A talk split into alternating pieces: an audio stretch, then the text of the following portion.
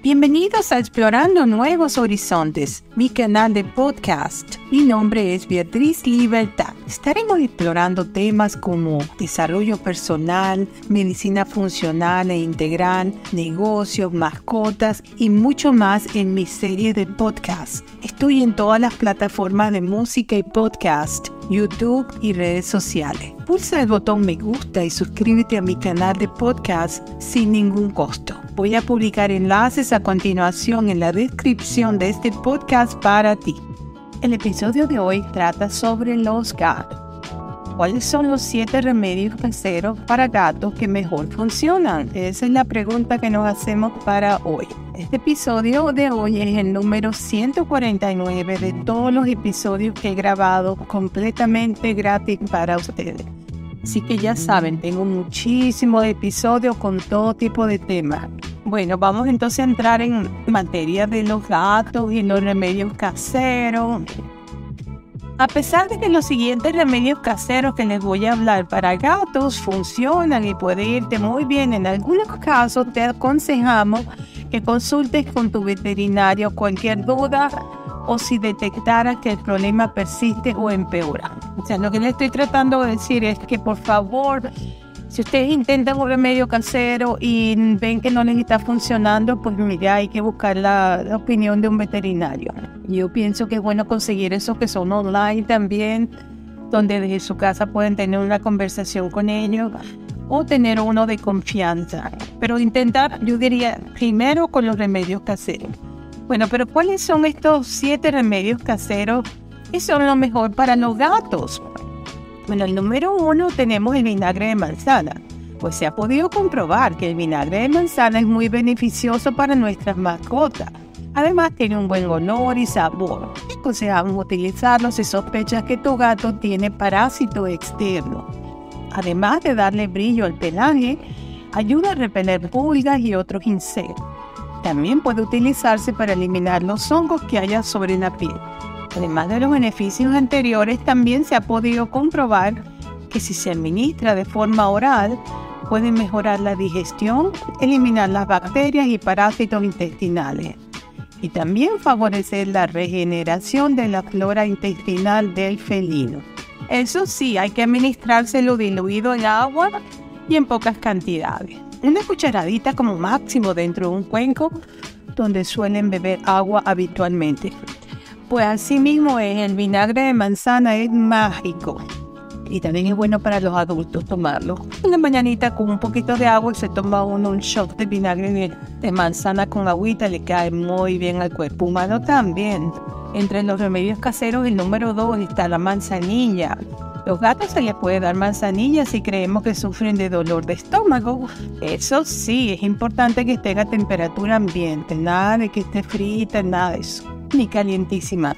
La manzanilla posee unas importantes propiedades digestivas, calmantes y antiinflamatorias, por lo que es ideal para combatir problemas estomacales puntuales. Pero si sospechamos que no es algo muy puntual, muy serio, que el gato ha ingerido o algo que algo que no debía comer o si además del olor del estómago, dolor del estómago tienen otros síntomas, lo mejor es acudir al veterinario para descartar problemas graves. No siempre los remedios caseros, puede ser para algunas cosas, pero si vemos que no están respondiendo, pues entonces hay que buscar la ayuda del veterinario. Te aconsejamos que además de la manzanilla le des calor, un masaje en la zona abdominal, y lo dejes descansar en un lugar tranquilo desde donde puedas vigilarlo. Es muy importante mantener limpio el arenero. Ellos son muy peculiares estos gatos, con su arenero tiene que estar limpiecito. Yo uso pellets, que son como unas pelotitas de acerrín, como unos taquitos de acerrín, que me va mejor eso que la arenita es. Absorben el olor y es mucho mejor y más económico. Y son buenísimos para el medio ambiente. Pellets son taquitos de acerrín mucho más barato que las bolsas esas de arena. Como número 3 tenemos el humificador. Los gatos también se resfrían y aunque no hay una cura directa, sí hay métodos para ayudarles a llevarlo lo mejor posible. Puedes utilizar un humificador para aumentar la humedad de la habitación en la que esté el felino. Pero ¿qué pasa si no tienes humificador? Bueno, puedes crear unos baños de vapor, solo tienes que dejar que corra el agua caliente del grifo en el baño con la puerta y la ventana cerrada para que se acumule el vapor y dejar al gato unos minutos, máximo 15, respirando ese vapor. De esta manera conseguirás abrirle la vía respiratoria y le ayudarás a que expulse los mocos. Mientras esté resfriado es sumamente importante que te asegures de que el gato come, esté comiendo lo que le estás poniendo, estar pendiente de eso, de que está comiendo y evitar las corrientes de aire en la habitación en la que se encuentre así como que tenga una temperatura cálida, además de limpiarle los ojos y la nariz con suero fisiológico y una gasa esterilizada. Siguiendo estos consejos ya verás en pocos días vuelve a estar estupendamente. Número 4, el remedio casero número 4 es la miel de manuka y propóleo.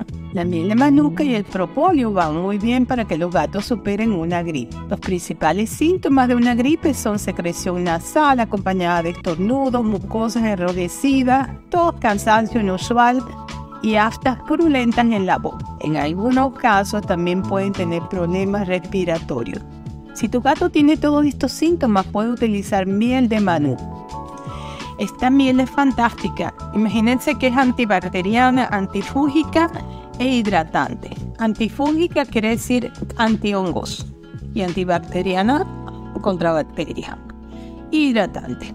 Si hace que la ingiera le estarás dando una dosis extra de vitaminas y nutrientes, algo esencial para que puedan superar la gripe sin complicaciones. También puedes darle propóleo, ya que este tiene un gran aporte antimicrobial, antimicrobio. Número 5 de remedios caseros está el aceite de coco la estrella del aceite de coco. Se ha observado que el aceite de coco tiene numerosos beneficios en el hogar. Además de ser un excelente antiparasitario, también aporta energía, mejora los síntomas del asma, evita la formación de bolas de pelo, combate el estreñimiento, alivia el picor y la sequedad de la piel y tiene un gran efecto antibacteriano y antifúngico y como antiparasitario es muy eficaz ya que desparasita tanto a nivel interno como externo. Por todo esto creemos que en las casas donde hay uno o varios gatos, tiene que haber siempre el aceite de coco, ya que es uno de los mejores remedios caseros para gatos que puede haber. Número 6 de remedios caseros tenemos a la estrella calabaza. La calabaza es tan buena para las personas como para los gatos porque aporta vitaminas, es en fibra soluble y contiene beta-carotenos. Si tu gato es propenso a acumular bolas de pelo, la calabaza le ayudará a impulsarla. Esto significa también que la calabaza es una buena aliada para eliminar parásitos internos en el felino. Además, gracias al agua que contiene este alimento y la fibra, irá mucho mejor al baño y evitará que sufra de estreñimiento. Te recomiendo que le añadas a las comidas semillas de calabazas molidas para que tu amigo felino disfrute de sus beneficios. Eso sí, una cucharada durante 15 días es suficiente. El proceso puede repetirse cuando hayan pasado unos días o semanas. Bueno, eso es cuando le das la semilla molida, pero si cocinas calabaza y se la mezcla con su comidita de, de gato que tienes o o pollo mechado, ellos les encanta. Inclusive los míos les encanta, inclusive sin que se las tripe, les gusta así los pedacitos de calabaza, les encanta. El número 7 de los remedios caseros tenemos una dieta blanda. Cuando los gatos tienen diarrea y vómito y no presentan más síntomas, hay que cambiarles la dieta. En este caso, la dieta blanda será la más adecuada. Además, mientras el gato tenga diarrea y vómitos, asegúrate que esté hidratado. Eso sí, si el problema sigue y presenta cualquier otro síntoma, te aconsejamos que vayas lo antes posible al veterinario. Con dieta blanda nos referimos a que les des pavo cocido, pollo cocido, que son dos alimentos perfectos para este tipo de problemas puntuales. Es importante que no tenga sal ni salsa en las comidas que les dé. Tampoco tienen que ser las sobras de la comida humana. Bueno, depende qué sobra. Si es un pollito asado que no tenía mucho condimento, se lo puedes lavar un poquito, se lo mechas y se lo lavas un poquito, se lo puedes dar, depende. Hay muchas comidas para que comemos que son muy sanas y también ellos las pueden comer. Y también las cantidades, es mejor que sean pequeñas cantidades.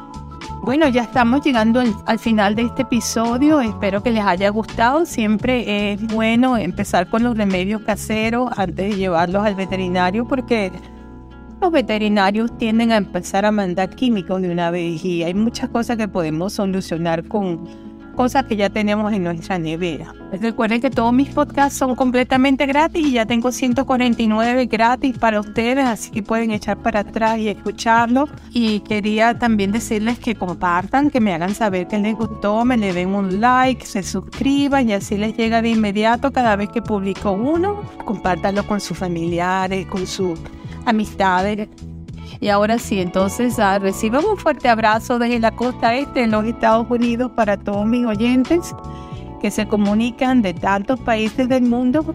Ah, bueno, y se me olvidaba la fuente para este podcast, ¿cuál fue? Bueno, mis número uno, mis comentarios sobre el tema y número dos, almaanimal.com Mirella Rocha. Es muy importante que les digan la fuente de dónde salió mi contenido.